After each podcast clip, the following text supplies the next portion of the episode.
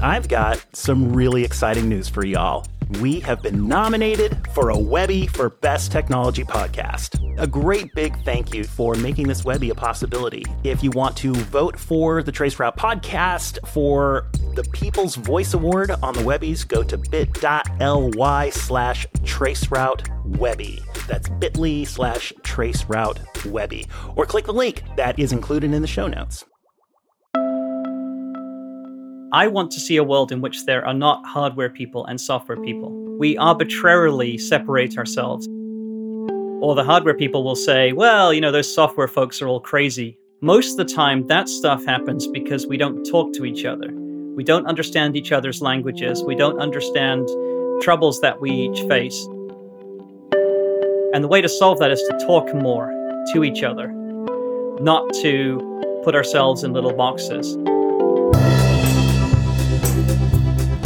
This is Traceroute, a podcast about the inner workings of our digital world, all the physical stuff that most of us never have to think about. In a world that is increasingly defined by digital, we look at the real people and services building, maintaining, and scaling the internet. I'm your host, Grace Andrews, a technical storyteller at Equinix, the world's digital infrastructure company. In this episode, open source.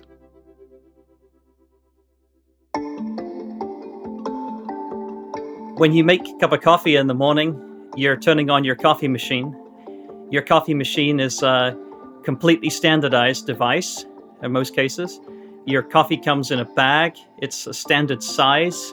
You know, everything just kind of plugs together. You turn the faucet on to get the water out. The plumbing is all a standard size. It all just clicks together. Jon Masters is a distinguished engineer at Red Hat, an open source enterprise software company. But just because he tends to focus on software doesn't mean he ignores the physical stuff that makes it run. People don't worry in the morning about, you know, when they turn on that coffee machine, are my water pipes the right size? Um, is my electricity running at the right frequency? All this kind of stuff. It all just works because of standards that exist behind the scenes that make that work. And that's the sort of stuff that we do in infrastructure too. We build very boring, elaborate standards so that the average user, if they don't want to, doesn't have to understand every layer of what's going on. Red Hat has been around since the early 90s and became a public company around the turn of the 21st century. But Master's journey in tech began before that. I'm a recovering software person. My father was a high school computer science teacher. if you're a kid growing up in the 80s and your dad has lots of fun toys, um, that's uh, quite dangerous uh, to get you started.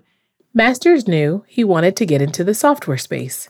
He studied it in school. But then I realized later that I might have made a terrible mistake just focusing on software. You fall into these things based on you know your own experiences and those of others around you. And uh, i really enjoyed starting with software but i could see a different world where i'd started from the other side and, and started from the hardware perspective. Now many people in the tech space they focus on one or the other coding or building physical things. But masters thought this was a lost opportunity and so in recent years, he spent a lot of time getting to understand the hardware that supports his software work. And I've got very, very far down the stack into transistor level technologies and, and semiconductor fabrication and you name it. So I, what I like to think of as a my definition of full stack engineer is different than many other people's definition. My definition is somebody who likes to think about fields of transistors wiggling, metal stacks connecting these transistors, staring up above like trees, and then little signals wiggling up and down as these transistors do things that are interesting to us, and and then looking at it from the software side, talking down the stack uh, to get these transistors to dance. In some ways, his journey is emblematic of the entire tech space right now because as cloud computing has brought about a renaissance in the development of hardware, more people have become interested in how the two intertwine. Hardware and software, they were always important counterparts to one another. You know, Alan Kay had this great quote that was uh, people that are very serious about software should make their own hardware. I think there's a lot of truth to that. I think that the next few years in particular are going to show that there's tremendous value in having hardware and software people talk to one another a lot more than we did in the past. So, anyway, I'm very interested in hardware, I'm very interested in software and the intertwining of the two. Masters points out just how much the software industry and the internet really needs strong infrastructure. But just as important, hardware also needs those developments in software. As more and more people awaken or reawaken to this reality, it means a lot of opportunity. And some of that opportunity comes out of the growth of open source software and the trend of open hardware. I think it's very interesting to see what's happening in the hardware community, in a sense, mirroring what happened in the early days of open source software. Today, I think the open source software space is tremendously sophisticated, a very developed landscape of different vendors. You have the cloud vendors in particular coming up now, driving a lot of interesting developments that are happening, as well as the traditional players.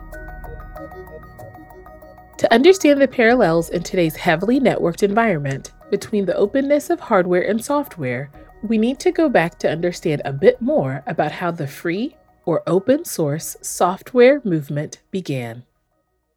My name is Brian Fox. I am an open source advocate and a technologist. I've been involved in technology since the uh, very early 80s and was the first employee at the Free Software Foundation where I wrote some pieces of software, some of which you might know, like the Bash Shell. I was the maintainer of Emacs and so forth.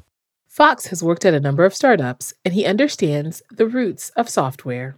Software was a way to express ideas, the same way writing down a mathematical formula is a way to express an idea. And there were people from many walks of life who wanted to express their ideas symbolically. If I tell you I have a memory location in a computer and I'm going to put the number 65 in that memory location, what does that mean? We don't know what it means. It means what we say it means. and this is true for everything that humans do. This is the way humans communicate. This notion of semantics is the, is the way we communicate. So when somebody writes a computer program, they're simply expressing some collection of ideas they have in a structure that I can read. The same way as if they had written it down in English or if they had written a song and made me feel emotionally a certain way about something. And so the, the meaning in software is what people put into it and what we're able to get out of it. We might think we know how software works because we use it each and every day, but what's going on behind the scenes is a bit more complicated. So, a, a, computer has a central processing unit and it, it speaks in what we would call very, very simple binary instructions, you know, add a number, divide a number, so forth. And then uh, on top of that, we'd like to create an abstraction that makes it easy for us to do many things simultaneously on this computing platform. You can't do that with a standard processor. So we have to fake it by time slicing your access to that processor. And the thing that does the time slicing is called the operating system. So the operating system manages the software that runs on that computer. It manages the access of those programs to those hardware devices and basically is the interface between the, the human and the hardware and the bash shell lives on top of the operating system, but that is the most touchable form of software that talks directly to the operating system. In the early days, students and academics wrote a lot of code, and it was all about sharing. They shared all that code because why wouldn't I? I'm working on a vision detection system, and I want the other guy who's working on it to, be, to also be able to enhance it in the direction that he cares about or that she cares about. And that way we can share and collaborate, and the entire science moves up. That noble vision of the early years didn't last long before proprietary software showed up, says Fox. It kind of shut that down. It meant you couldn't share your ideas. You couldn't say, well, you know, here's a formula that you can use and let's further the science. Uh, I understand something about audio. Maybe you can build a telephone and maybe you can build a radio. And, and, and we didn't have that. And the people who still believed in the importance of sharing code, well, It was for them that the idea of free software, open software, was born. Free software is software that is unencumbered by a license that prevents the recipient of the software from sharing that software with other people the same way the software was shared with them. Free software and open source software aren't exactly the same thing, Fox says. They often get conflated. But behind both is the idea that people should have access to code. There's an ethos behind this kind of idea sharing. Most of the people who advocate for open source come from a place of ethical understanding. You can patent many things, but you can't patent a mathematical formula. And the, the reason for that is mathematical formula are the building blocks of productivity of the things we want to make, the you know, products and processes and so forth. So if you put a restriction on that, you're putting a restriction on innovation and on the exchange of ideas. The thing that makes something open source isn't specifically the collaboration, it's the openness of the collaboration. It's the idea that, well, here's here are not only my database definitions, but the code I'm using to talk to those database definitions. And you would like to take this application that, that I've built and add a feature that you find important or useful. And you're not only capable of doing that, but you're capable of giving it away to the rest of the world so that other people can build on top of that feature, other people can get the advantage of that feature, and so forth. So that for me, this is the benefits of open source. And there's an institution that backs this vision of open access the Free Software Foundation.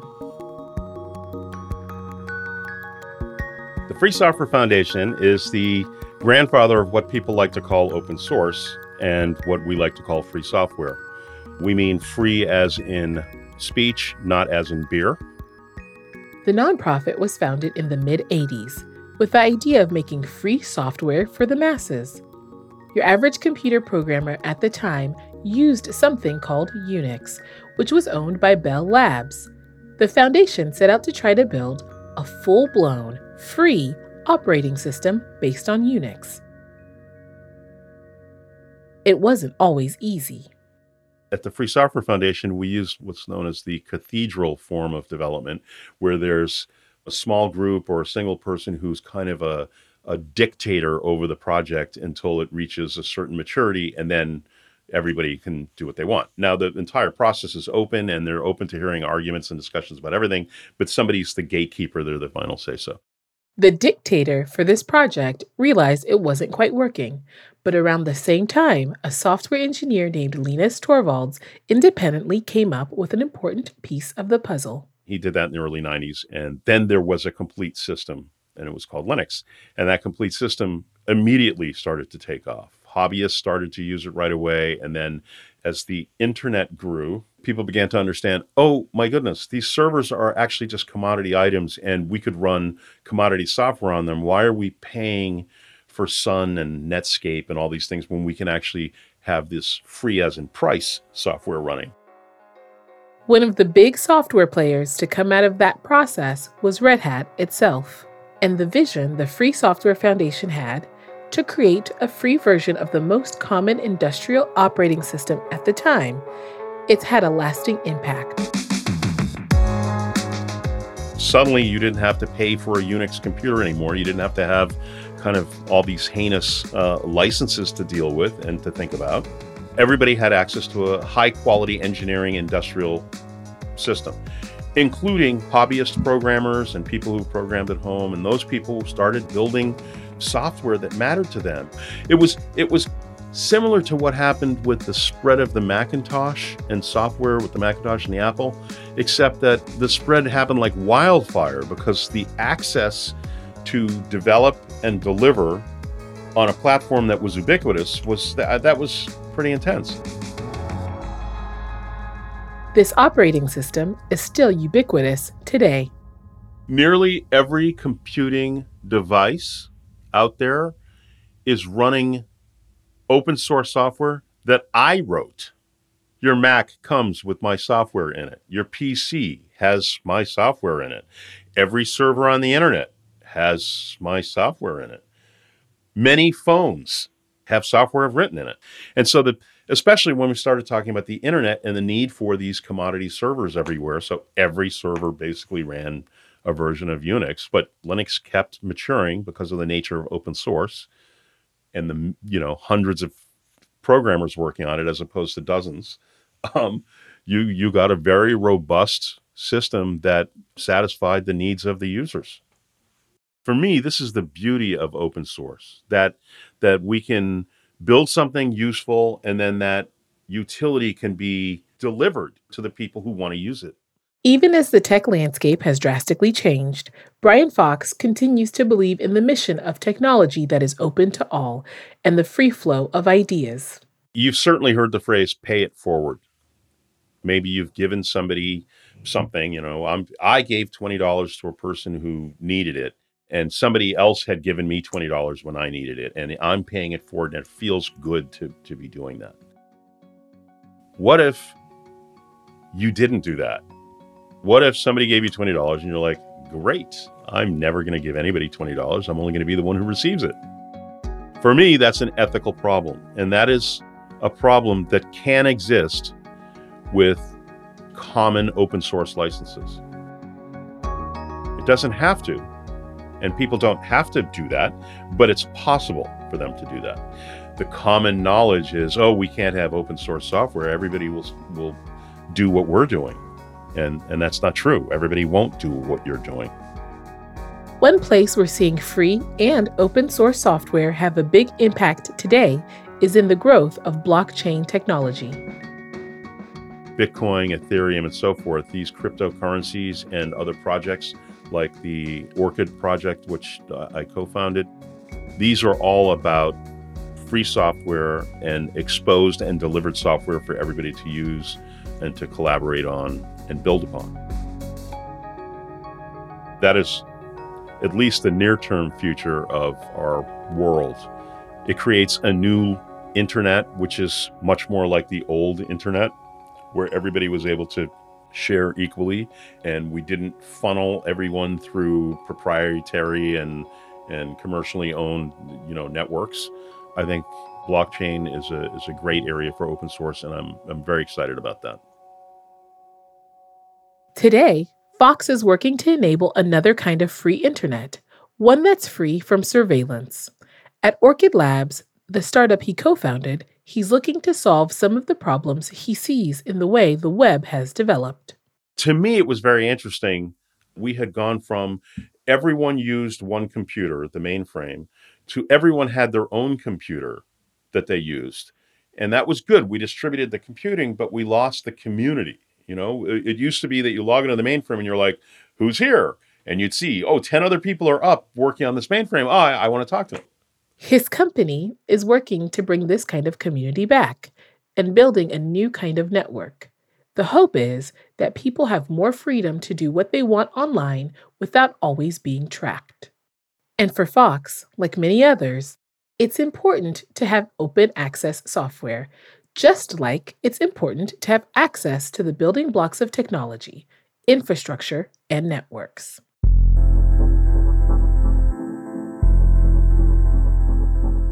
While many people still think of software and hardware as totally different spaces, one couldn't develop and improve without the other. So if you take a look at your cell phone, a lot of people have these very expensive computers in their pocket that do amazing things. Again, Jon Masters of Red Hat. If you look at how, say, the iPhone is built, the iPhone is a computing device. It also has software, but inside that device, it has a lot of hardware that's very heavily optimized to perform particular functions. They call these accelerators. So when you take a picture, and it does all kinds of processing of these images. It's using special purpose hardware inside the phone. And what that does for you is number one, it performs whatever function it is faster than would be possible if it was just doing it in software. Phones might be an obvious place where software and hardware work better together. A less obvious area might be in the building and running of servers in data centers but we're going to see a lot more special purpose hardware that integrates very carefully into future platforms. uh, because it will give you a lot more performance and it will also save energy. And Masters predicts this will only accelerate as the ability for hardware to continuously improve actually slows down. I think the obligatory uh, Moore's Law is dead kind of quote, which is that over the past few decades, we've seen multiple phases in the industry. We've seen uh, a phase that ended about 10 or 15 years ago, where every year computers were getting, on average, 52% faster, is what the numbers said. So Moore's Law talks about transistor density and economics of silicon manufacturing, but what it translates into is that if you did nothing and ran the same software, every year it seemed to get 52% faster, which all that meant was that software developers would find ways to use that and the software never seemed to get much faster. But you had the hardware just magically doing things for you. And what happened about 10 years ago is that that started to completely run out of steam so if we want to continue to see faster and faster computers we'll need new ways to improve tech we have a lot of chips now where we have what's called dark silicon that you can't actually power up because if you did, the chip would melt. There's there's so many transistors now that you want to have doing stuff. And if you couple that with what's happening as the world transitions towards, you know, everybody's got a smartphone, everybody's processing data, everybody wants to do all kinds of machine learning and inference at the edge and all these different kinds of things.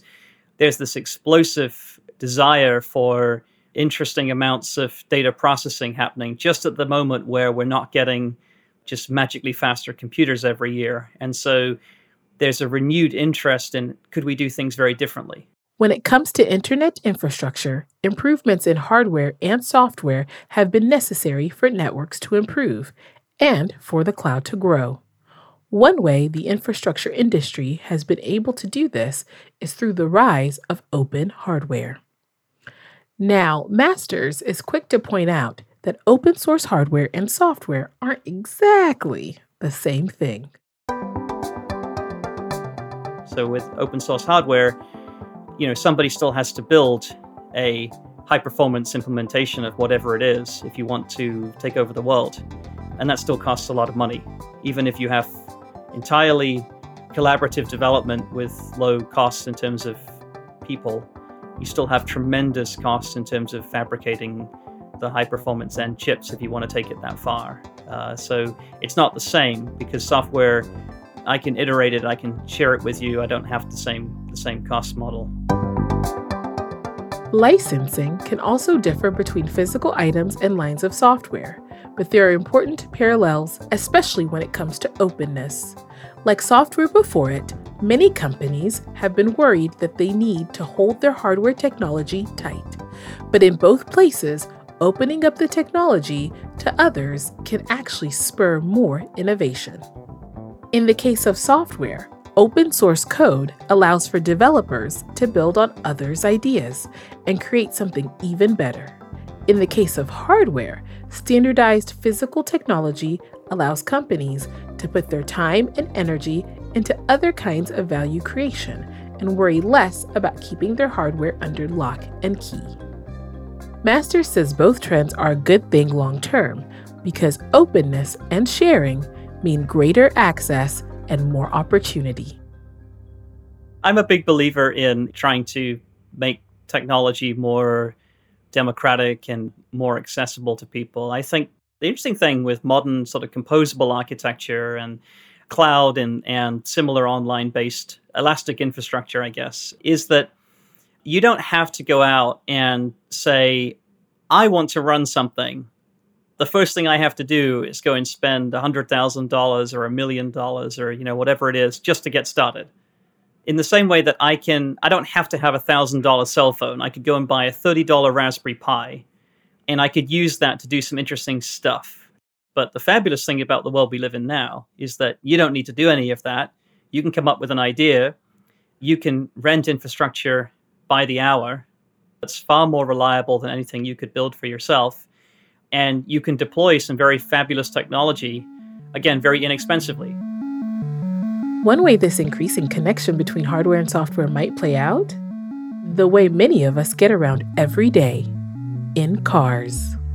there's a transition happening in the in the automobile market or the automotive market. You know, not just cars, but trucks and um, you know buses and, and all kinds of transportation. And yes, you see a trend towards self-driving vehicles and all of these things. And cars of the future are, you know, basically computers on wheels with all kinds of capabilities. Today, says Masters, the auto industry is going big on general purpose software. So instead of saying this is a heavily integrated, embedded system with hundreds of millions of lines of code that's written specifically for this one car and will never run on anything else, or if it does, we'll have to do a lot of work to move it over. Instead of basically welding this thing shut, wouldn't it be great if we could take some of the approaches that we have for containerization or you know running Kubernetes or something like this that let us have containerized composable infrastructure wouldn't it be great if you could take that and put that into some of these new emerging spaces? For car makers, this could mean building new hardware standards so that this kind of general purpose software can run on top of it. And this hardware and software won't just be limited to the cars themselves, because there needs to be developments in network infrastructure as well.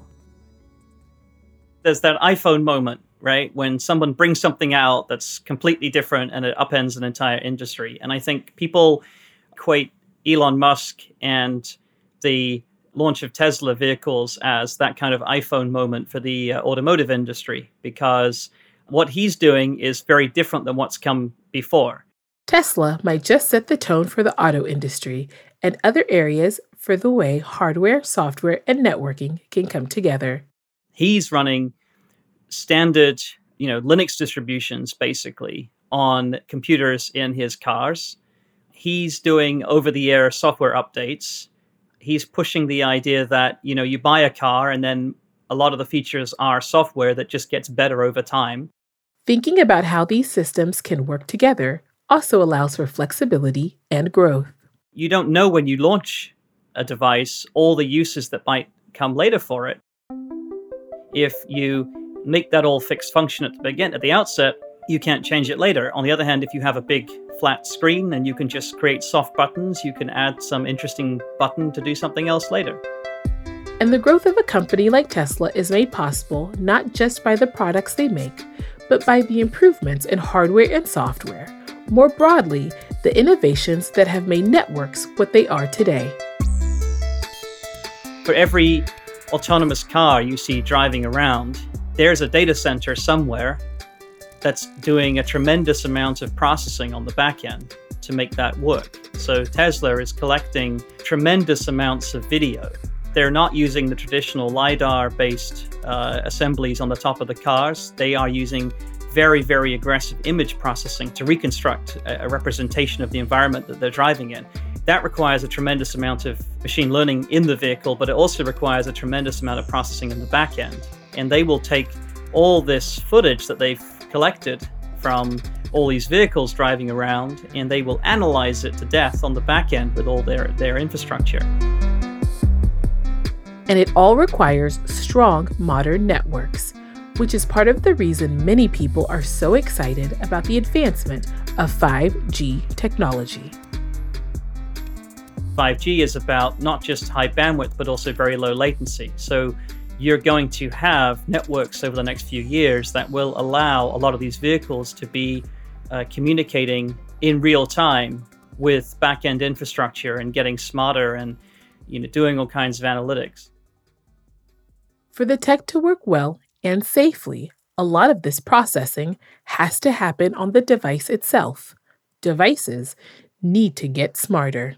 You can't wait for a cloud center somewhere to say whether or not to hit the brake, but you can do some analysis on the back end and teach a car to get smarter at recognizing bicycles and telling the difference between a bicycle and a unicycle, right? This was an example that Google had with their self-driving cars where at first they couldn't tell the difference between a bicycle or a fixie bike where somebody was idling and just like their feet were off the ground and they had taught their cars that you can tell a bicyclist is waiting to go because they're stopped at a stoplight, they have their feet on the ground. Well, then the car saw a fixie bike where somebody was idling, moving the pedals back and forth, and they were not on the ground. And so the car got very confused and didn't really want to move through the intersection because it was afraid this bicycle was about to start racing ahead at any moment. This is the kind of situation where it'd be very hard to predict ahead of time if you just had simple rules. These platforms have to become very adaptive in terms of learning and processing and taking this information on the back end and feeding that to the devices that are at the edge and then in the cars. And increasingly, companies will also start relying on edge computing to get the job done. In these future networks, what you see is you see a lot of traditional sort of data centers doing processing, but you also have what's called edge computing, which means lots of things to different people. But effectively, it's moving a lot of that compute closer to the action. And in the case of autonomous cars, that's because, I mean, effectively, you could you could have very very high bandwidth between uh, two different data centers. You could have pretty good bandwidth between, you know, a 5G phone and a data center. But at the end of the day, you're never going to have all the bandwidth you might want right now uh, to have every single device that might need to do some processing at this exact moment and get a timely response. And the idea with edge computing is that you can bring some of that processing much closer to the action. So instead of me talking to a data center, I'm talking to some uh, equipment that's co located with the actual cell network that I'm using. Maybe it's next to the antenna, next to the cell tower, doing some processing there locally, and then it's communicating just a little bit of information back to the back end. Autonomous vehicles, though, are just one example where the future of tech means the need for better hardware as well as software. Hardware matters. I think if you are a software company, it may seem to be boring and a solved problem underneath, but if you want to go into new and novel areas, you actually need to start caring a lot about what's running underneath. And for Jon Masters, he sees a future where more people can be interested in both worlds. I want to see a world in which there are not hardware people and software people. There are just people. Software people tend to not understand that hardware has tremendous complexity and there are some things you just can't implement in hardware without it having tremendous cost in time or efficiency. And hardware folks tend to not always embrace the idea that software can be hard to change because even though it seems like you just tweak it and do whatever, you know, you might want to run that same software on different pieces of hardware. So there are impedance mismatches sometimes in terms of our understanding of one another. And the way to solve that is to talk more to each other, not to put ourselves in little boxes. So if, if I could have one wish in life, it would be to remove that us versus them kind of language and just have us all collaborate more together. And I think that's going to be very important in the decade ahead.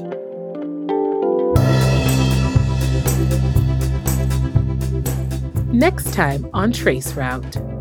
When you think about sort of what I call the downside or dirty underbelly of this industry, right? And it's a little bit out of sight, out of mind, right? People think, oh, it just things just are magically running, but they don't see these massive data centers like that are literally just booming everywhere around the world.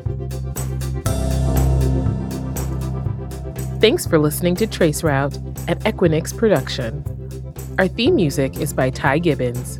Be sure to subscribe in Apple Podcasts, Spotify, or wherever you get your podcasts. Want to get in touch? You can learn more by heading to origins.dev. That's origins.dev. I'm your host, Grace Andrews. Thanks for listening.